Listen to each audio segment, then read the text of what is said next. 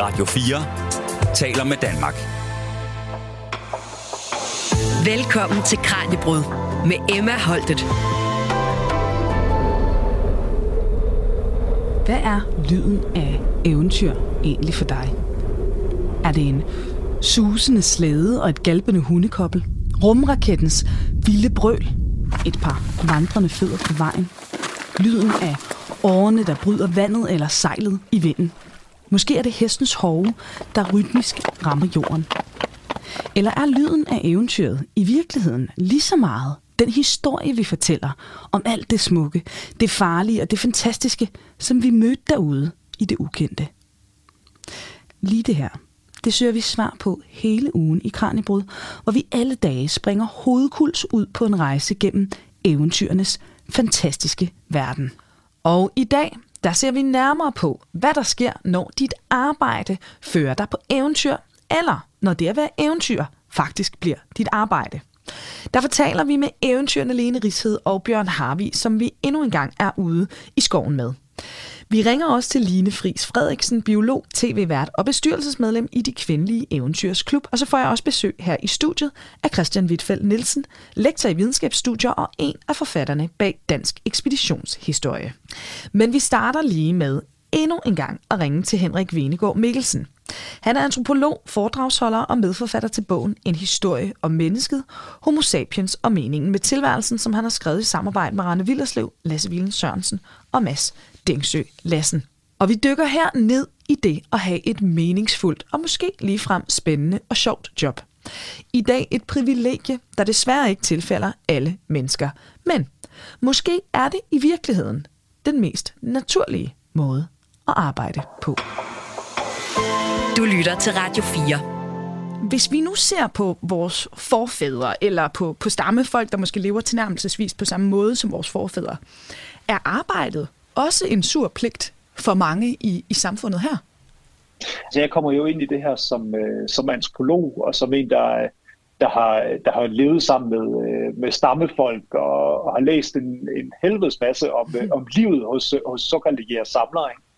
Øhm, og der, der er jo det, øh, det fascinerende ved det, at vi i dag har, har, en, øh, har opbygget nogle myter om, at det at arbejde, det skal være, det skal være hårdt. Altså, og det er jo, øh, altså det, er jo, det, er, det har jo flere 100 år, flere 100 år gammel øh, historik bag sig. Ikke? Men hvis man går øh, meget, meget længere tilbage i, i tiden, eller hvis man går ud til, til jægersamlerne, mm. så vil man kunne se, at de slet ikke har nogen betegnelser for, øh, for arbejde som sådan. Altså øh, arbejde og, og leg, for eksempel, det er, det er to sider af, af samme sag. Øh, og derudover så de aktiviteter, de har, altså det kan være jagt, eller det at indsamle øh, rødder og bær osv., altså det er, det er ekstremt meningsfulde aktiviteter, som, som involverer, det kan være altså hele flokken, ikke? Mm. Øhm, altså det er i de her øh, arbejdsgærninger, at, øh, at man fortæller historier, at man, at man deler sladder, og der sker en masse øh, fede ting, som, som folk ikke vil være for uden. Øhm, men så derudover, så de her aktiviteter, de, øh, de synes ikke at, at fylde mere end et par timer om dagen. Altså de arbejder en, altså 15 procent af, af tiden, og resten, øh, resten af tiden kan de bruge øh, på alle mulige andre øh, aktiviteter, som, øh, som vi vil betegne som, øh, som fritid. Så, så de, altså et, du siger, de har simpelthen ikke differentiering mellem øh, arbejde og leg i, i sproget. Det siger jo selvfølgelig rigtig, rigtig meget, men, men ved vi så noget om, hvor meget de så arbejder? Altså, øh, jeg har da et eller andet indtryk af, at hvis man skal skaffe føde og så videre, at så må man jo så til gengæld også arbejde hele tiden. Ja, men det er jo nemlig det, der er, der er det fascinerende, ikke? Fordi vi, vi, vi altid tror, altså, eller måske indtil for nylig har troet, at vi ligesom levede på toppen af, af udviklingen, ikke? Mm at vi står på, øh, på udviklingstinder, og så kigger vi bare ned, og så er det bare forfærdeligt, altså øh, lidelse dernede af. Altså man kan jo strengt taget ikke vide, hvordan, øh, hvordan folk levede i, mm. i stenalderen, og de levede jo også på vidt forskellige måder. Altså det eneste, vi har rigtigt at, at tage udgangspunkt i, det er jo, det er jo studier af nulevende ja, samlere. Ikke? Øh, men der er ingen tvivl om, at, det, at de her mennesker, de udviser en grad af trivsel mm. i deres hverdag. Øh, altså meningsfuldhed, øh, øh, forbindelse til andre mennesker, som vi, øh, som vi kun kunne drømme om. Øh, og som vi måske også savner, og som man i stigende grad begynder at efterspørge. Altså, der er jo ikke nogen tvivl om, at vi lever i en brydningstid, hvor, hvor, der, hvor vi begynder at stille krav til, øh, til vores arbejde på en måde, som man måske ikke har gjort øh, i, i senere år. Så det er meningen med sit arbejde, der kan mangle. Og det er altså det, der er drivkraften, når vi også ser folk i dag, der siger jobbet op og rejser ud i en campervan eller et eller andet og siger, nu skal jeg bare have et, et eventyr. Ja, altså jeg tror, at, det, at mange af dem reagerer på en, en oplevelse af, at, øh, at der er nogle idealer for karrieren, som ligesom har fået overtaget. Mm. Altså at de bliver trukket rundt af, af, af, deres, af deres job, og har ikke rigtig nogen, øh, nogen kontrol over det. Øhm, og kan derudover ikke rigtig se noget mening i, øh, i det, de, det, de går rundt og producerer i hverdagen. Øh, så det der med at flytte i en campervan, og lad os lige altså, altså være ærlige, altså, det er jo ikke, altså, det er jo ikke en, det er jo ikke en folkebevægelse, vel? Nej, nej. Øhm, men det er, en, det er en fantasi og noget, som mange drømmer om. Mm. Altså, og det er, altså, det er jo en, øh, det er jo en modbevægelse, kan man mm. sige. Øhm, men det er stadigvæk noget, som er, altså, som mest af alt er en, er en drøm, som, øh, som folk har. Du lytter til Radio 4. Fortalte her Henrik Venegård Mikkelsen. Og fra antropologens blik på arbejde, leg og meningsfuldhed, så skal vi nu til en gruppe, der i Danmark er nogle af dem, der virkelig har defineret vores danske eventyr. Vi zoomer nemlig nu ind på en del af befolkningen, der ofte, både hvis vi altså ser tilbage på historien, men også hvis vi ser på eventyrene i dag, springer ud i det ukendte netop gennem deres arbejde. Og det er forskerne. Og for at blive klogere på deres ekspeditioner, der lukkede jeg en gammel kranjebrud kending med her ind i studiet. Radio 4 taler med Danmark. Og nu har jeg fået besøg af Christian Wittfeldt Nielsen, der er lektor ved Center for Videnskabsstudier på Aarhus Universitet. Og øhm, Christian, nogle af dem, der gennem Danmarks historien har været så heldige at komme på eventyr med deres arbejde, det er jo forskerne. Og det her, det har du specialiseret dig i. Blandt andet så er du altså en af forfatterne bag det, øh, ja, mildst talt ret omfattende værk, der hedder Dansk Ekspeditionshistorie.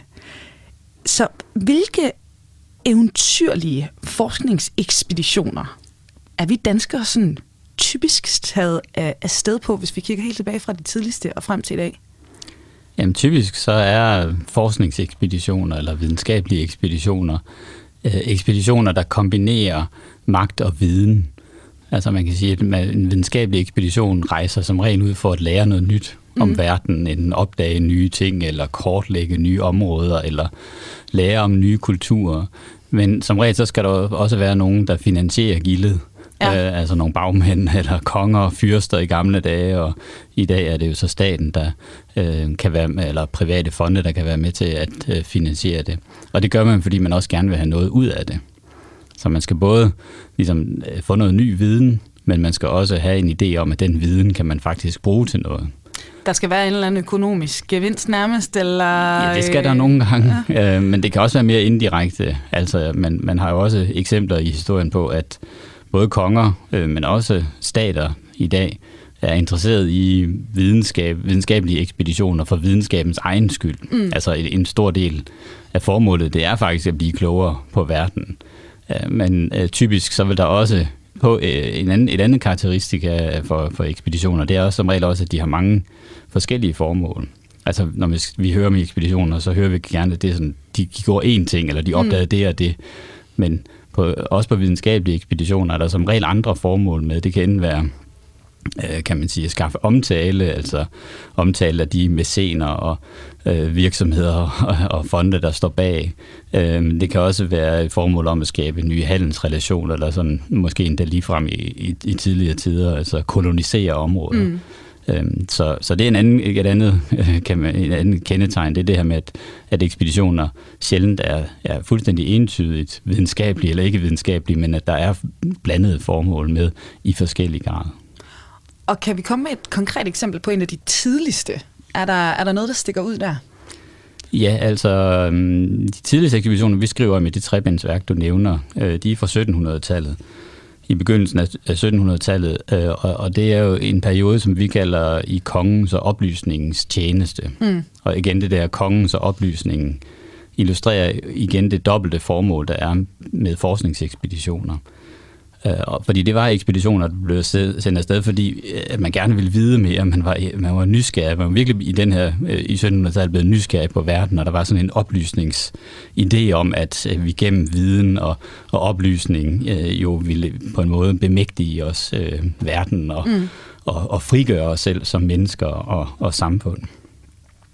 Men øh, der var altså også den, den kan man sige, den, den konge med, eller den, den statslige øh, interesse bag. Nogle af de tidligste eksempler, vi skriver om, det er for eksempel øh, den danske kaptajn Norden, som rejste til Ægypten i starten af 1700-tallet. Øh, og det var en, en ekspedition, som gik ud på at kortlægge øh, Ægypten, specielt øh, Nilen vil man gerne øh, kortlægge. Mm. Øh, men jo også med det formål at tænke over, hvad, hvad er der af handelsinteresser i, i det her område for den danske øh, kongemagt. Så Nordens øh, ekspedition var altså sådan et klassisk eksempel på den her dobbelte, det her dobbelte formål, jeg, jeg snakker om. Det måske mest kendte ekspedition fra 1700-tallet, det er den, der hedder Den Arabiske Rejse, hvor Carsten Niebuhr kom tilbage som den eneste overlevende. Ja. Øh, der var ellers, nu kan jeg ikke huske, jeg tror det er en 6-7 øh, ekspeditionsdeltagere, som var med på, på rejsen, da man satte ud. Øh, og det var meget dramatisk, og øh, som de fleste af dem øh, omkom. Men det var også en rejse igen, hvor der var et ønske om, at øh, man ville rejse til det, man dengang tænkte om som det lykkelige Arabien, og udforske det mysterium, det var altså, hvordan, hvordan lever folk egentlig i det her område, og hvad er der af muligheder også for at etablere øh, forskellige typer af relationer, blandt andet handelsrelationer med, mm. med øh, folk i de her lande. Men det var også en ren forskningsekspedition, som gik ud på at afklare nogle ting øh, omkring, hvad der står i Bibelen. Okay. Altså man var simpelthen inspireret af, at øh, nogle af de ting, som står i Bibelen, skulle finde ud af, i hvor høj grad var de sande eller øh, ikke sande. Og der var øh, botaniske, øh, en, en botaniker med, øh, Peter Forskål fra øh, Sverige, som, som udforskede botanik og, øh, og kortlægning og, og så videre. Så, så igen en ekspedition med rigtig mange forskellige formål. Øh, og, og så også med det formål, det, det glemmer jeg måske at nævne, det her med øh, en form for prestige.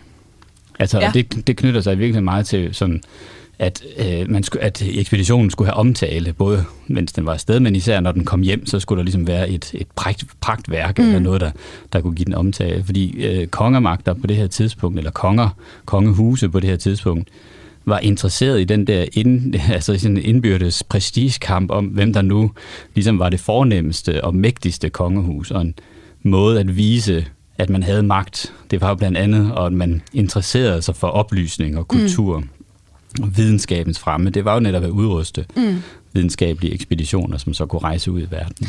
Og, og, og dem, der så tager afsted på de her tidligste ekspeditioner, hvor meget ved vi om dem? Altså, er de sådan helt vildt meget øh, forskere, eller er de måske mere nogen, der bare er rigtig dygtige til at overleve til søs og i ukendte farlige steder? Jamen begge dele, og det, det tror jeg igen, at, at, at kendetegn, der ligesom går igen, altså at, øh, at de forskere, som som både bliver sendt afsted og tager afsted. Altså, de for, for, har begge kvaliteter, kan man mm. sige. Men de her to ekspeditioner er interessante. Måske Niburs rejse, den arabiske rejse især. Fordi det er ligesom første gang, at man siger, her har vi et, en ekspedition, som har et primært videnskabeligt formål. Mm. Altså hvor de andre formål kommer lidt sådan, øh, bliver lidt, øh, jeg vil ikke sige sekundære, men, men de står i hvert fald ved siden af det videnskabelige. Og det, er, det er ret øh, nyt på det her tidspunkt. Det har med den der oplysningstanke at gøre i, i 1700-tallet. Og, og vi skal langt op i, i 1800-tallet, før man ser noget lignende. Fordi ellers så er det, altså i hvert fald hvor det er kongehuse og senere så nationalstater, der udruster ekspeditioner med et øh, primært videnskabeligt formål. Mm. Altså vi kan tage et andet eksempel, som øh, er den sidste ekspedition i kongemagtens eller i kongens tjeneste. Det var korvetten Galateas jordomrejse fra 1845 til 47. Ja. Det var en ekspedition, som kongen udrustede for at det så skulle den medvirke til salget af to øh, handelskolonier i Indien, øh, Serampore og Trankebar. Men den skulle også udforske Nikobarerne, en øgruppe i det indiske ocean, øh, og muligheden for kolonisering af dem. Øh, så det var en, og, og så var der noget med handelsrelationer til Kina og øh, Sydamerika osv., så, videre, så man rejste simpelthen også, øh, så det var ligesom kongens formål med ekspeditionen. Og så, så var der plads til seks eller syv, tror jeg det var, naturforskere, som skulle med, som ligesom tjente, altså som både havde deres eget deres egen videnskab at sørge for, men også ligesom tjente de her formål, som, som kongen ønskede. Altså, mm. Altså de skulle blandt andet kigge på naturressourcer i Nikobarerne og, og undersøge, om der var, der var mulighed for at lave en egentlig kolonisering af, de, øh, af den øgruppe. Og det var igen, det var så en, øh, en rejse, hvor vi var afsted med, med skib. Men øh, der er jo også alle slæderejserne, som, som Danmark jo så også i høj grad er, er berømt for. Altså, der er jo Thule handelsstationer og så videre, der bliver oprettet, men var det også videnskabelige ekspeditioner? Det var der mange af dem, der var, og igen så var der det der dobbelte formål med, at øh, altså, det handlede om ligesom at undersøge, øh, kan man sige, kongeriget eller øh, øh, øh, altså statens øh, grænser, øh, nordlige grænser, øh, men det handlede også om at finde at skabe ny viden om, hvad, hvad, øh, hvordan lever folk der, og, mm. og hvilke naturressourcer var der. Og det, det, når du snakker om øh, de her slæderejser, så er det jo fra slutningen af 1800-tallet og så ind i begyndelsen af 1900-tallet, mm. at de for alvor ligesom bliver øh, interessante. Og der har man det forhold, at, at det arktiske område ligesom øh, er delvist uudforsket. Og det er jo også noget, der karakteriserer nogle af de tidligere ekspeditioner, det her med, at der faktisk er nogle, ja, vi, vi kaldte det jo hvide pletter på landkortet, men det er jo, sådan, det er jo ret eurocentrisk at tænke på den måde, fordi ja. det er jo kun for os, at de er hvide pletter på landkortet. Uh, men det var i hvert fald for os ukendte områder. Mm. Uh, man vidste ikke, hvad der var på uh, det inderste af indlandsisen, når man forestillede sig, at kunne der ligge et, et paradis eller et eller andet uh, mærkeligt uh, derinde. Man vidste ikke, hvor øh, de, øh, hvad hedder det, grønlandske, øh, det grønlandske folk øh, kom fra, og øh, der var altså alle mulige mm. forskningsspørgsmål, som var, var relevante øh, at tage. Og, og derfor var der så ligesom en periode, hvor, hvor ligesom det hele øh, det arktiske område blev åbnet øh, blandt for os igen. Der, det levede folk i forvejen, så det var åbnet for dem. Men for os europæere blev det åbnet igennem de her øh, meget berømte slæderejser øh, og polarekspeditioner. Mm som sluttede en gang i 30'erne. Øh, ikke bare fordi Knud Rasmussen, som jo var den, den, den fremmeste ja. øh, repræsentant for, for den her periode, han døde i 33, men også fordi, at teknologien simpelthen overhalede øh, den, hele den slæderejse ekspeditionskultur, som Knud Rasmussen havde repræsenteret. Altså nu kunne man lige pludselig etablere forskningsstationer, permanente forskningsstationer i Arktis. Mm. Knud Rasmussen har også haft sin station i Thule, men mm. den har ikke været haft helt den samme øh, karakter som nogle af de forskningsstationer, der, der nu blev etableret. Man havde fly, man kunne kortlægge med, og man havde motorbåde, og øh, i det hele taget en helt ny form for teknologi, som gjorde det Arktis nemmere tilgængeligt for forskningsfolkene. Øh, øh, så altså sådan meget groft sagt, det her med at udfylde ukendte pletter på landkortet, det slutter jo sådan lidt med polarekspeditionerne.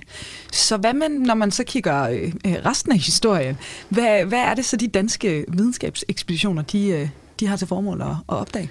Jamen altså, det er jo så mere viden øh, og mere magt, ja. kan man sige, men, øh, men jo ikke nødvendigvis magt i sådan en, en ond form, men altså øh, politisk magt og indflydelse, økonomiske interesser osv. Men så også den viden, der fordi selvom at, at, at, kort, at altså, verden er kortlagt i en vis forstand, så er der masser af ting, vi ikke ved. Og man kan tage den anden Galatea-ekspedition i 50'erne som et eksempel, fordi de rejste ud for at undersøge dybthavet. Mm. Og det var på et tidspunkt, hvor dybhavet var mere eller mindre udforsket, uudforsket. Man, man, havde, man vidste ikke, om der fandtes liv på større dybder end 5-6.000 meter osv. Så, videre. så det, det fandt Galatea-ekspeditionen ud af, det gør, det gør der rent faktisk. Mm. Men vi er stadig i en situation, hvor dybhavet og store dele af, af USA, altså af havet, verdenshavene, er uudforsket. Ja. Vi, vi, vi ved, øh, der, der er stadig mange ting, vi ikke ved. Så på den måde er der stadigvæk og hele tiden noget nyt at vide og finde ud af. Og den seneste udvikling, eller man kan sige den seneste um, grænse, vi, vi er ved at, at over til ude i rummet. Ja. Altså, der, der kan man sige, der er vi jo også helt på bare bund i forhold til udforskningen af, af rummet. Og, og det er jo selvfølgelig nogle nogle lidt andre størrelsesforhold, der gør sig gældende der, men, men, øh, men det viser i hvert fald, at, at, at vi, øh, selvom man måske har troet gennem tiderne, øh, og kan tro det, når man kigger tilbage, men så er vi jo stadig i en situation, hvor vi ikke ved ret meget om verden, øh, ja. og hvor der er behov for at rejse ud og blive klogere på verden. Ja, og Andreas Mogensen, han er jo altså også medlem af, af Eventyrens Klub i dag. Det kan man godt forstå, man tænker, jamen, det må jo være the ultimate frontier, ikke? At komme ud og, og gå på opdagelse i. Jamen, det, det er det, og det, altså rumforskning er interessant. Vi skriver også, vi har faktisk et bil om rumforskning, øh, eller rumekspeditioner, som vi lidt anachronistisk kalder det ja. i vores øh, bog der. Men, men det er jo netop for at, at understrege, at selvom rumforskning i dag måske bliver, altså vi tænker jo ikke om det som ekspeditioner, men altså så er der jo et eller andet ekspedition over det, for ved netop det der med at rejse ud og, og, og, og undersøge ting, og, og det ukendte, ikke? altså den der, man kan sige, den nysgerrighed, som, som jo har været en drivkraft for ja. Øh, ekspeditionerne, den er i hvert fald til stede i rummet. Og så kan man sige, den agerighed, ja. som ligger i det her med øh, en, en økonomisk gevinst og en, en større politisk magt, den er også til stede i rummet. Fordi det handler også om en, en politisk magt, og det handler også om øh, ny teknologi og en økonomisk øh, konkurrencemæssig fordel ved at, at være med i, i rumforskning og, og på, det, på den der øh, innovationsgrænse, der, der, der ligger i det. Ja, og, og jeg kan sige til lytterne, at vi har faktisk lavet et helt program om det. Dig og mig og Ole Eggers, der, ja, det er rigtigt. Øh, der, der altså ligger inde i arkivet. Der kan man altså dykke ned helt specifikt i dansk rumekspeditionshistorie. Øh, Christian, hvis, hvis vi nu kigger på, øh, og det er jo et vildt svært spørgsmål det her, men hvis vi nu kigger på hele den her lange historie, vi har i, i Danmark, er der en ekspedition, eller måske endda sådan en enkelt ekspeditionsdeltager, hvis eventyr du har været særlig fascineret af? Ja, det, det kan måske lyde lidt øh, kedeligt for, for, for, øh, for lytteren, men, men faktisk den ekspedition, der har interesseret mig mest, det er den, den tredje Galatea-ekspedition. Den ja. er ikke ret gammel, den er fra, øh, fra nullerne. Ja, den kan de fleste nok huske Ja, også, de fleste altså. vil måske kunne huske ja. den. Og, det, og, det, altså, og min fascination der, det, det handler simpelthen bare om det der komplekse øh, monster i en vis forstand, som en ekspedition er, når man ser den på tæt hold. Fordi mange af de her gamle ekspeditioner, dem har vi jo kun sådan i, i, for, på fortællingerne. Vi, vi ved, hvad folk har skrevet om dem, og vi har nogle kilder og så videre, ikke? Mm. men, men de, de, de er som regel reduceret til, til sådan nogle rimeligt simple øh, historier om, hvad der skete og så videre. Ja. Med, med den tredje Galatea-ekspedition, der synes jeg, det var fascinerende at se hele det der politiske og, og forskningsmæssige og journalistiske øh, debat og, og diskussion og, og, og, og konflikter, der, der var omkring det. Øh, det synes jeg selv var fascinerende at se, fordi altså, jeg tænker bare, så, sådan er ekspeditioner også. Ikke? Altså, de, de er i virkeligheden meget sammensatte øh, og meget komplekse, og der er alle mulige interesser, der, der brydes øh, i det. Øh, men det går lidt tabt, når man kigger sådan på lang sigt tilbage i historien. Men det er måske en væsentlig pointe, fordi altså nu øh, i den her uge, vi, vi sender hele fem programmer om eventyr, så det er altså efterhånden en del mennesker, vi har snakket med om det her med at tage på eventyr og hvad det betyder osv. Og øh, den her uge handler jo ikke om øh, kunsteventyr eller folkeeventyr, men alligevel så kan jeg jo godt mærke, når jeg snakker med folk, det handler jo om storytelling. Mm. Altså rigtig meget af det her med at tage på eventyr, om det så er, nu snakker vi i en arbejdssammenhæng, hvor man, hvor man gør det som forsker, eller også hvis man bare, bare i gåsøjne tager op og bestiger Mount Everest eller et eller andet, fordi man bare synes, det er spændende. Der er jo stadig noget med at komme hjem og fortælle om ens oplevelser. Og det gør sig altså også, som du siger, gældende. Det er måske nærmest afgørende for succesen af forskningsekspeditioner, at de kan komme hjem og, og fortælle om det, eller... Ja, det tror jeg. Altså, jeg tror, ekspeditioner bliver først succeser eller eventyr, når man er tilbage. Ja. Altså, da Galatea 3 var afsted, så, så var det bare et virvar alle mulige forskellige øh, historier og, og øh, debat omkring den. Øh, men når ekspeditionen er over, så er der kun fortælling om den tilbage. Ja. Øh, og den fortælling, øh, for det første er der nogle gange en kamp om, hvad er den rigtige fortælling om det. Men den fortælling har det også med øh, at blive ligesom... Øh, den bliver fastsat eller etableret på en særlig måde. Øh, og det kan godt være i eventyrets form, mm. der som du siger, for mig ser en, en relativt simpel beretning om, at øh, der starter et sted, og så er der ligesom en vej rundt, en rejse, man skal igennem, hvor der sker altså en eller anden en udvikling, typisk til det bedre, og ja. man bliver klogere og, og øh, kan man sige, mere erfaren og, og stærkere, ikke? og så kommer man hjem, og så, så er der øh, ligesom en, en, øh, en mere viden, der er en, en stærkere øh, person, der er nogle øh, interessante øh, episoder og sådan noget. Øhm, og, og det, altså alt, alt ære og respekt for det, det synes jeg er rigtig fint. Jeg elsker selv den type af fortællinger. Men man skal bare være opmærksom på, at det er også en form for reduktion af den kompleksitet, der mm. ligger i ekspeditioner. Der er jo foregået, altså de har været kedelige, og de har været øh, øh, fyldt af uheld, og der har været masse fejl og øh, konflikter, intriger og, og problemer undervejs. Ja. Og det, det er klart, det, det bliver selvfølgelig nogle gange sorteret fra. Ja, og det er jo måske tit til nogen som mig, som nogle journalister, der kommer til at være skyld i det. Nu snakker jeg også med Bjørn Harvi og Lene Rigshed i den her uge, og jeg kan afsløre, at det er en af de ting, de fortæller, når vi er ude på tur. Det er det her med, og I journalister, I sparer altid ind til det der konfliktstof, til hvad der gik galt, hvem der var farlige, hvornår var du ved at dø. Altså, og de siger, at 99 procent af tiden, så sker der jo ingen skid ude på de der rejser, udover at de bare er ude og opleve og møder rare mennesker og øh, godhed. Ikke? Altså, det er jo sjældent i virkeligheden, at det bliver farligt eller et eller andet andet. Så øh, altså, det er vel også øh, sådan en et møde mellem medier og, og forskere eller ekspeditionsdeltagere, ikke? Ja, det er det helt klart, og det er jo en, en, en vinkling, som du siger, af mm. hvad ekspeditionen egentlig går ud på, og, og man har fuldstændig det samme, når det handler om forskning. Ja. Fordi forskning er nok 99,999 procent øh, kedeligt. altså det er bare folk, der, der samler data ind og, og sidder og nørkler ja. med deres ting og, og, ja. og river sig i håret og ikke, ikke forstår noget og, og laver, laver fejl. Ikke? Og så endelig så er der så det der 0,0,1 ja. procent øh, gennembrud. Og det, det, kan, det kan man selvfølgelig, og vil man også, og skal man måske også blæse op, men man skal bare ligesom have perspektivet med sig og sige, at der er også en masse ting, som ikke er spændende ved forskning. Ja, og det hele er ikke farligt. Og det hele er ikke farligt, Ej. og Ej. vi bliver ikke altid klogere. Og til nye lyttere, vi er i gang med Kranjebryd, hvor vi her i vores temauge udforsker eventyrets DNA. Og i dag, der handler det om, når eventyr er dit arbejde. Lige nu, der taler jeg med forsker Christian Wittfeldt Nielsen om dansk forsknings ekspeditionshistorie.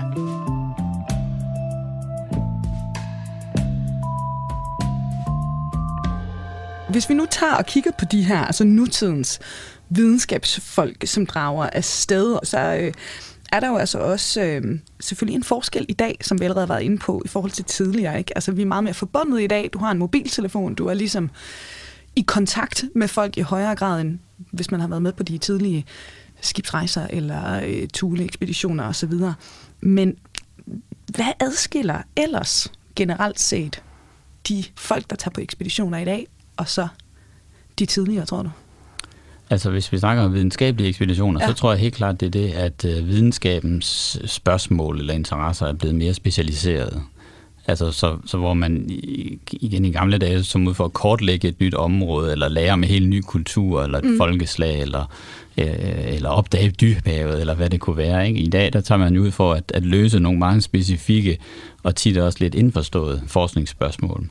Og, og igen for at vende tilbage til Galatea 3, det var jo rigtig meget på spil der også, altså fordi nogle af de forskningsprojekter, der var med, de var øh, kedelige set ud fra sådan et, et formidlingsmæssigt synspunkt. Ja. Altså simpelthen fordi det var, det var rent, nej det ved jeg ikke, men det var, der, der var meget teknisk, øh, øh, eller det var meget specialiseret forskning, mm. og det, det tror jeg også har været med til. Så der er det måske sværere ligesom at, at identificere de fra, fra, fra et videnskabeligt synspunkt de områder eller projekter, som, som faktisk er spændende. Mm. Øh, om, som for eksempel, hvis man kigger på rumforskning i dag, altså, så er det selvfølgelig spændende at komme ud i rummet og, op, altså, og være i rummet osv., men jeg tror, hvis man øh, spurgte Andreas Mogensen, hvad det var for nogle konkrete forskningsprojekter, han er med, så, så ville det også være måske lidt kedeligt set fra, øh, i, fra sådan en journalistisk øh, præmis om, at, at det skal være spændende og, og ja. banebrydende osv. Ja, og i forhold til det her med, med Galatea 3, fordi det, det tænker jeg egentlig, det er godt, at vi lige skal udpensle det endnu mere. Hvad var det for et kontrovers, der opstod imellem pressen og de her forskere, der var afsted på, på skibet? Og var det simpelthen bare, fordi man synes, det var lidt kedeligt, det der, de så havde sat sig for at lave? Eller? Jamen, det, det handlede det blandt andet om, øh, og, og det var selvfølgelig også derfor, jeg, jeg nævner, at det blev ja. udstillet, det her med, at nogle af, af projekterne var, var svære at formidle, og så var det for svært at formidle dem jo i hvert fald øh, på en daglig basis øh, i, i de 7-8 måneder, som ekspeditionen var var afsted. Så, så det blev så nogle, nogle gange lidt sådan nogle, øh, ja, kan man skal kalde det kiksede, men altså nogle, nogle anderledes øh, historier, der kom ud af ekspeditionen, som handlede om, øh, om, om, hvad der foregik på skibet, eller nogle, noget helt tredje i virkeligheden. Ja. Øh, og øh, så, så det var en, og konflikten gik jo helt konkret på, at hvem havde, hvem havde øh, råderet over øh, sejltiden. Mm. Fordi sejltiden på sådan en ekspedition, den kostede 200 millioner øh, kroner, så sejltiden var ret dyr. Øh, og hvem der så skulle have lov til at bestemme, hvor sejler man hen. Var det forskningsprojekterne, øh, eller var det journalisterne, som egentlig gerne, de vil nok mest øh, gerne på havnebesøg, eller være lang tid på Antarktis, hvor der var nogle pingviner, eller hvad ved jeg, altså et eller andet, som, som de synes var mm. spændende. Mm. Men forskerne, de vil gerne ligge ude midt på havet og, og tage vandprøver. så, så der var også en, en konflikt der, ikke? Og så, så var der den konflikt omkring, hvad var fortællingen om historien?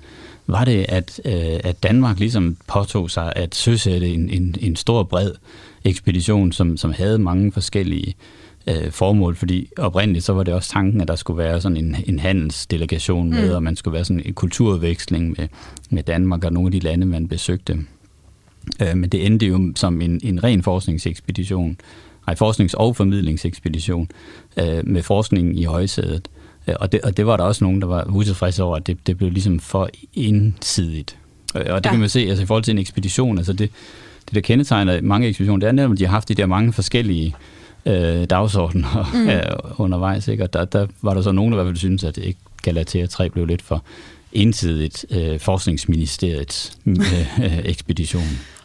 Og er der noget, der peger på nogle sådan særlige tendenser i forhold til, hvor vi, øh, hvor vi lægger vores penge, og hvad det er, vi, vi prøver at undersøge med vores videnskabsekspeditioner i dag? Ja, altså det, der karakteriserer ekspeditioner i dag, det er jo nok den der... Um, kan man sige, globale konkurrencesituation, som, man, øh, som vi som et land befinder os lidt i. Mm. Ikke? Og, og den, den er jo dobbelt, fordi den, den handler om, at vi gerne vil bruge ekspeditionen til at styrke vores hjemlige forsknings- og, og innovationsmiljøer. Øh, men, og det gør vi jo kun ved at stifte kontakt til at være, at være på god fod med de internationale miljøer. Så der har en ekspedition lidt en dobbelt funktion. Ikke? Den skal både styrke os indad til, men den styrker os indad til ved netop at sørge for, at vi, vi markerer os udad til os og, og, og dyrker de der relationer. Ja. Og det var jo det, Galatea 3 også kunne. Det var, at den kunne ligesom rejse rundt i verden, og så kommer et dansk forskningsskib ind i, øh, og, og, og, og vi vil gerne i kontakt med jer, så vi vil gerne udbygge relationer, og vi må gerne holde en, en, en workshop eller et seminar, og, og, og på den måde vise, at vi, øh, vi er med, ja. øh, og, og vi, vi søger kontakten til, til andre forskningsfelter. Du lytter til Radio 4. Fortalte her Christian Wittfeldt Nielsen, lektor i videnskabsstudier og altså en af forfatterne bag Dansk Ekspeditionshistorie. Og her i dagens Kranjebrud, der fortsætter vi vores tema-uge om eventyrets DNA. I dag der handler det om, hvad der sker, når eventyret bliver dit arbejde. Og nu øh, har jeg fået forbindelse til biolog, forfatter, tv-vært, foredragsholder Line Friis Frederiksen, der altså er medlem af og sidder i bestyrelsen i De Kvindelige Eventyrers Klub. Og øh, og Line, vi skal tale om det her med, altså øh, forbindelsen sådan med at øh, komme på eventyr med sit arbejde, men også det her med, at, at eventyr jo også nogle gange lige pludselig kan blive et arbejde. Og det er jo sådan lidt en sjov dynamik, der kan være på spil der. Øh, altså, du har jo været sted på eventyr både i kraft af dit arbejde nogle gange med, med biologi, og også i rolle som tv-vært blandt andet, og, videnskabsjournalist. Men du har jo også taget afsted, bare på egen øh, initiativ. Hvordan har det været? Altså, har du primært været afsted med arbejde, eller har det, har det mere været dig selv, der bare har sagt, nu vil jeg altså afsted til det her, og så finder jeg ud af, om jeg lige kan skrive en artikel, eller, eller lave et eller andet andet i forbindelse med det?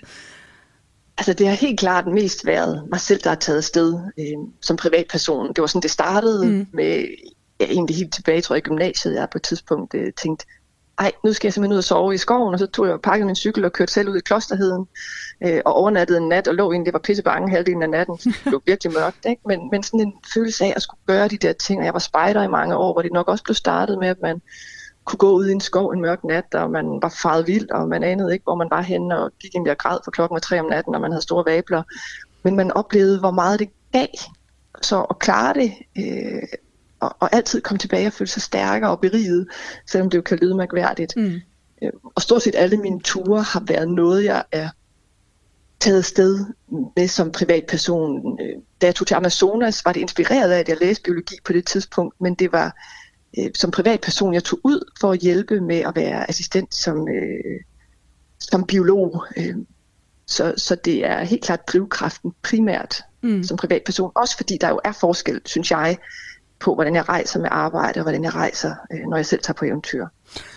Altså, da du var på Grønland, for eksempel, det var vel med, mm. med arbejde, ikke? hvor I kørte øh, på hundesled op på, på indlandsisen. Så, så hvordan er det anderledes? Altså, øh, det lyder ja. jo meget eventyrligt, umiddelbart, ikke? Og, og, det, og det er det jo, og jeg er så lykkelig og taknemmelig for de oplevelser, jeg har haft på Grønland. Jeg har været på Østgrønland øh, med arbejde, mm. øh, og på Vestgrønland, og det har begge, dage været sådan, begge gange været sådan 3-4 dage, Øh, og det er jo, altså, det var fantastisk der på, på Østgrønland at, at blive flået med helikopter helt ud til den mindste by, lige ude på, på kanten af indlandsisen, og, og møde de mennesker, der var der, og køre med den lokale fanger Salu, som var vidunderlig mand, og køre med ham ud på indlandsisen og sove i telt derude en nat, mens nogle forskere satte måleudstyr op mm. og køre tilbage igen.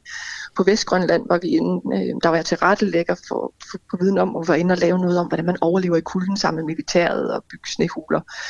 Så det har været nogle fantastiske oplevelser, men det der, synes jeg, er forskellen, det er, at jeg ved, at jeg hele tiden skal levere et produkt, og når jeg så pludselig møder en mand derovre på Østgrønland, som sidder uden ret mange tænder i munden, og har noget, nogle gamle fisk hængende ude foran, og, og, og får jeg oversat, at han ved noget om, hvordan man fisker grønlandshajer op af huller i isen om vinteren, så får jeg jo lyst til at tage ind og snakke med ham og blive der en halv dag, og det kunne være, man kunne finde ud af at overnatte der, eller kunne tage med ham ud og fiske. Mm. Men når man så står og skal med helikopteren næste dag, eller skal ud og lave et interview med arbejde, så er du jo nødt til at gå den vej.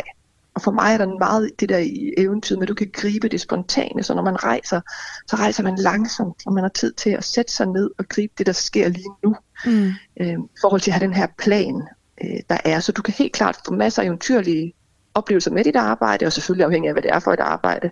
Ja. Men det er bare noget andet, synes jeg. Og tror du, man risikerer sådan at miste glæden ved eventyret, hvis det her med sådan at være eventyr mm. også bliver ens titel. Det er der jo også nogen, der, der, der har det sådan, ja. ikke? at det simpelthen er en job til, og det har jeg lagt mærke til, det siger du nemlig ikke. Ja. Det er også derfor, jeg synes, det var lidt sjovt at, at ringe til dig, for ja. der, der er jo mange i klubben, ja. der har det som, som titel som en titel, ja. ja.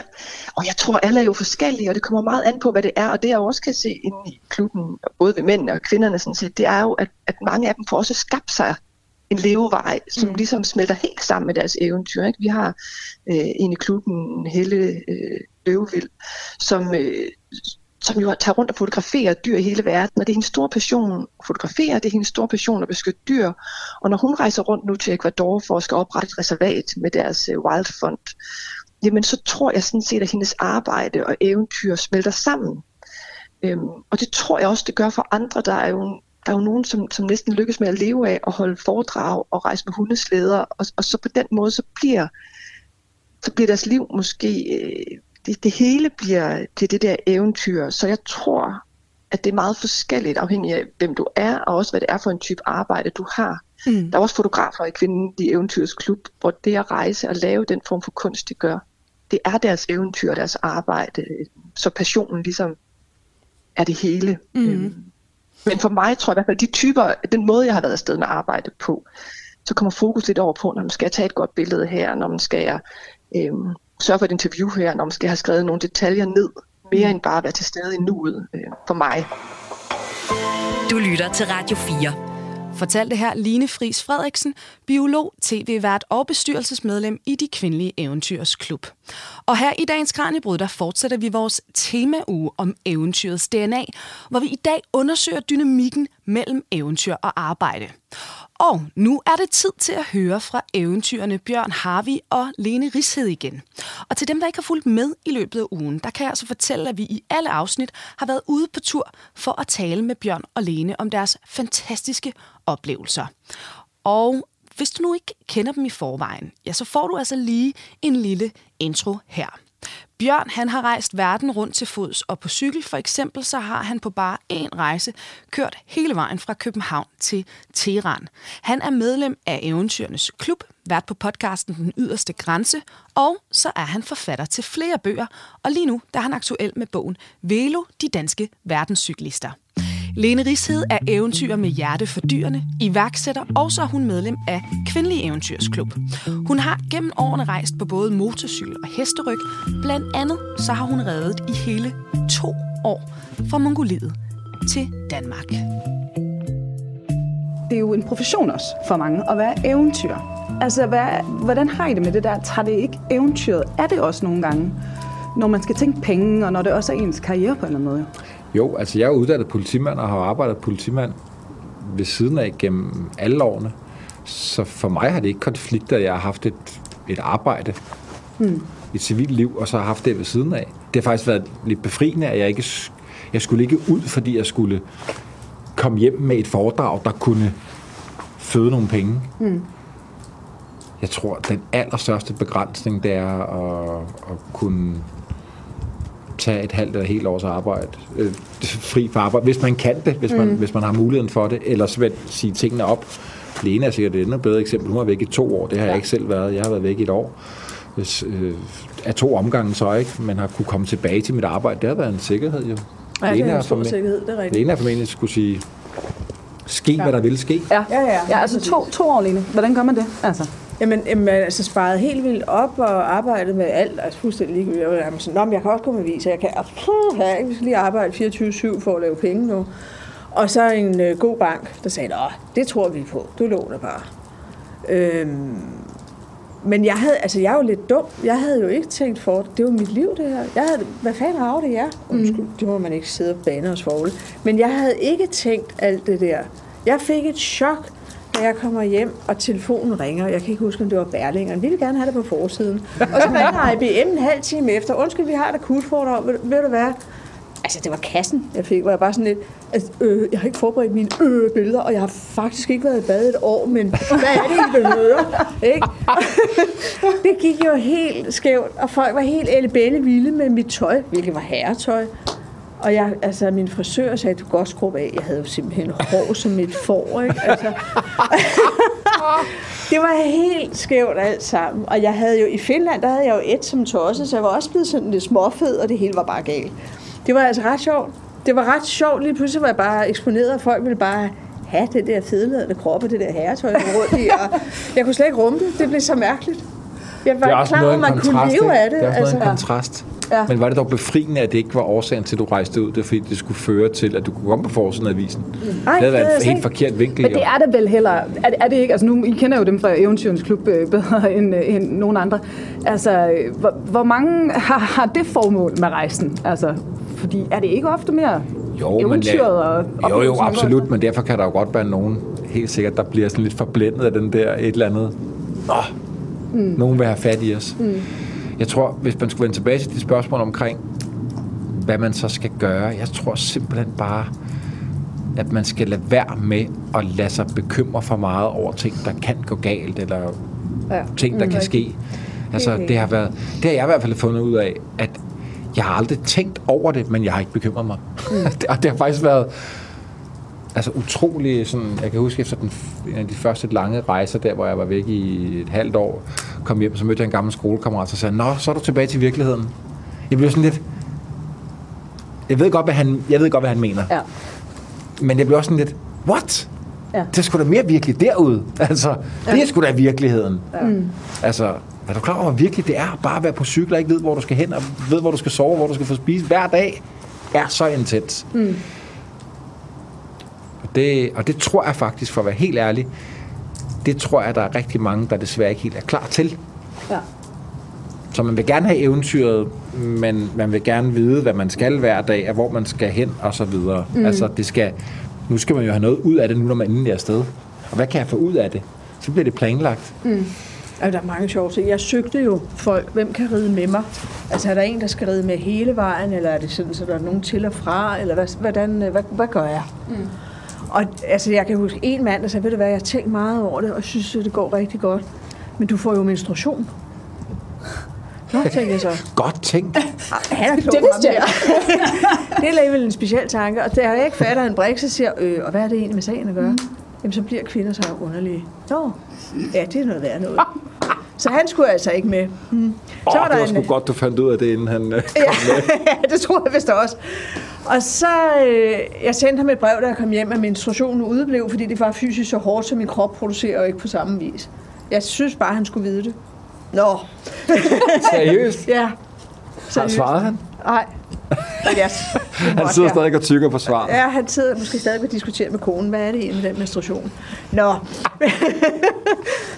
og så var der en, der sagde, jeg vil simpelthen så gerne, men, men, øh, men, men jeg er ikke sikker på, at jeg er lige så dygtig til mit golf, når jeg så kommer tilbage. Og jeg kan ikke rigtig planlægge det ud fra, hvor længe og hvor usikker det er med at være væk. Og der gik det op for mig, at det må være mig, der er idiot, der bare siger, Nå, men jeg trækker stikket. Jeg siger farvel til mine forældre, fordi det, de er meget gamle. Det var de på daværende tidspunkt. Det er jo ikke sikkert, at de er i live, når jeg kommer hjem. Og specielt ikke min mor, der var indlagt med hjertestop, og jeg ved ikke hvad. Men, men mine forældre var jo i live. Mm. Men det var den der med, at jeg blev nødt til sådan lige at gøre klar. Jeg havde også lavet testamente og så videre. Alt var gjort klar. Min barndomshest stod i Danmark, der var sparet op til hende. Ikke?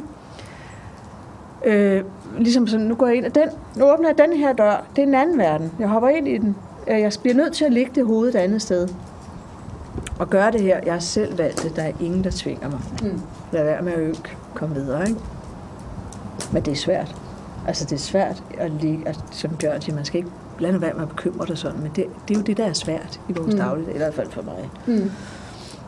Men altså, hvor lang tid går der fra, man tager afsted, til man så kommer ind i den der, hvor man så rent faktisk føler, nu er det min virkelighed. Nu har jeg lagt det frem, og nu tager jeg det. Altså, der må være en eller anden rytme, man kommer ind i en eller anden ro, et eller andet flow. Hvor, hvor længe synes I, der går? Altså. Det er et super godt spørgsmål, for inden du begynder at stille det, så og det griber totalt fat i det, Lene siger. Jeg synes jo, det faktisk handler om at, være, at, at kunne være til stede i mm. nuet. Og det er virkelig svært, og jeg har... Altså, det synes jeg næsten... Ej, jeg vil ikke sige, at jeg får svære ved det, men jo ældre jeg bliver, nu har jeg jo to børn. Mm. Nu har jeg jo lige pludselig skrevet bøger, og folk vil gerne have foredrag. Altså, du ved, i starten rejste jeg uden telefonen jo. Mm. Hvad, hvad skulle jeg bruge den til? Men Kadri bliver stadig to måneder uden telefon. Altså, der er jo trods alt lige nogen, der gerne vil have måske et opkald ny og næ derhjemme. Ja. Er jeg så til stede, hvis jeg har en telefon? Måske kan jeg være til stede, fordi så kan jeg få fat i nogle af de folk, jeg møder. Men måske bliver det også en sut. Mm. Altså, at hver gang jeg keder mig, så skal jeg lige tjekke et eller andet, som er fuldstændig ligegyldigt, hvilket jeg gør herhjemme. Altså, jeg er ikke bedre end alle de andre. Jeg ser i S-tog hver morgen, der sidder og kigger ned i deres skærm. Og, og, og, og, og det jeg prøver at sige, det er, når du sidder og kigger ned i den skærm, så sidder du ikke og kigger andre steder mm. hen. Det var, jeg var i Finland her. Jeg har været op, vi har op øh, hver øh, sommer ikke? Øh, og besøger familie. Og så mødte jeg en, så kom der en mand kørende på cykel. Og jeg stopper altid op, når jeg ser nogen på cykel. Og jeg var, vi var ikke selv på cykel. Men jeg stopper alt... Til lytterne, der ikke ved det, du har også lige skrevet en bog om cykling, ikke? Jo. Velo. Så øh, det er, ja. det er altså bare en ja. besættelse. Kan ja, det, sige det? Ja, ja, altså. Velo, den kom ja. i mandags, ja. så jeg er helt oppe at køre over den ja. her bog, som jeg nu sammen med to gutter fra klubben har, har brugt mange år på at, at, at tegne, som ligesom er sådan en bog om, om danskere, der har rejst ud i verden på cykler. Og derfor så er det bare blevet for mig sådan en vane, at når man ser andre, der turcykler, andre, der rejser på cykel, så stopper man. Mm. Så jeg havde hornet i bund og, rulle, hornet bund og rulle vinduet ned og råbte, hey, stop lige! Og han så semi-forskrækket ud, den der ældre hollandske fyr, som havde cyklet 150 om dagen og i fuld lykra og havde en lidt anden stil, end jeg selv ville have derude. Og så sagde jeg, nu skal du høre, jeg har været her de sidste mange år. Hvilken vej skal du ud af byen? Jamen, han skulle den der vej køre ned her, for der ligger det mest fantastiske lille badehotel. Jeg gik i gang, og jeg tror, han kigger mig som om, hvad... vi har vildt lure den baghold. Nej, jeg mener det. Jeg har min kone og børn. Jeg er ikke farlig. Men det er bare et magisk dejligt sted. Jeg tror, mm. du sætter pris på det. Fordi vi skulle ned og spise det om aftenen. Mm. Og så da jeg kommer ned om aftenen, så sidder han der. Men han sidder i sin, klip, i sin kliksko og si, sine sokker, der passede til hans øh, handsker, til hans briller, og kiggede sin telefon. Ej. Og jeg blev simpelthen bare jeg blev sgu sådan lidt ked af det på hans vegne. Mm. Altså bare sådan, hvad fanden er du laver, mand? Der er masser af fede, spændende mennesker. Mig og min familie sidder lige oppe på tagterrassen. Det var mig, der gav dig tippet. Ja. Altså, han, han hils kortvarigt, men var helt sådan skræmt. Han så gemte ja. sig i den der lorte telefon. Ja. Kan, kan I blive fanget af det, synes I, så når I er afsted? Også i forhold til, hvis man, øh, hvis man nu skriver en bog og skal have billeder, eller altså, bliver I fanget af det der med teknologien og øh, ansvaret derhjemme og sådan noget, eller altså, også nu med smartphones og sådan noget, som du sagde, Line, det var der jo ikke, da I rejste. Altså, tror du, du kan lade være med det? Altså, jeg er sådan en teknisk nørd. Jeg har et eller andet, der er sket et eller andet i min hjerne, tror jeg, under fødslen der. Så hvis jeg ser en på en cykel eller noget, vil jeg gerne forsøge at bygge den om, eller regne det ud bedst muligt. Så det går jo helt galt for mig. Mm. Men, men øh, Altså, jeg, jeg, var der, jeg kastede mig jo over Nikon-kameraet, da jeg skulle afsted, fordi mm. selvfølgelig skulle jeg have en eller anden form for billedreportage, og jeg havde faktisk også nogle amerikanske sponsorer og noget. Så jeg havde nogle billeder, jeg skulle leve op til, men dengang var aftalen bare, at det ville blive taget billeder, så kunne de bruge det i deres markedsføring. Det var ikke nødvendigvis forbundet med foredrag eller bogudgivelse eller lignende, mm. men forbundet med, at hvis der ville være pressebilleder, stod der sådan og sådan på min trøje. Mm. Så det var meget enkelt. Jeg vil tro, at i dag er der meget mere, man skal leve op til med du bærer det tøj, eller du præsenterer det, og du gør dit, og du gør det andet. Ikke? Og det var altså eventyrene Lene Ridshed og Bjørn Harvi, som du hørte her. Og i morgen, der skal vi altså afsted på sidste del af vores tur med Bjørn og Lene, når vi zoomer ind på eventyrenes klubber. Derfor hører vi både fra formanden for Eventyrenes Klub, Henrik Jul Nielsen, og fra Alex Frank Larsen, der har redigeret bogen De Eventyrlige, Jorden rundt i 80 år med Eventyrens Klub, og øh, som altså også selv er medlem. Vi hører også fra bestyrelsesmedlem i De Kvindelige Eventyrs Klub, Line Fris Frederiksen igen, og hertil der får vi endnu en gang besøg i studiet af professor i psykologi, Henrik Høgh Olesen, der forklarer om vi menneskers behov for eksklusive fællesskaber, og hvorfor dem, der står uden for fællesskabet, bare ikke kan lade være med at forsøge at få et kig ind. Men for nu, der er der ikke andet tilbage end at sige tak, fordi du lytter med. Kranjebrud er produceret af Videnslyd for Radio 4. Mit navn, det er Emma Elisabeth Holtet. Vi høres ved igen i morgen. Ha' det eventyrligt indtil da, og bliv hængende, for nu er det tid til nyhederne.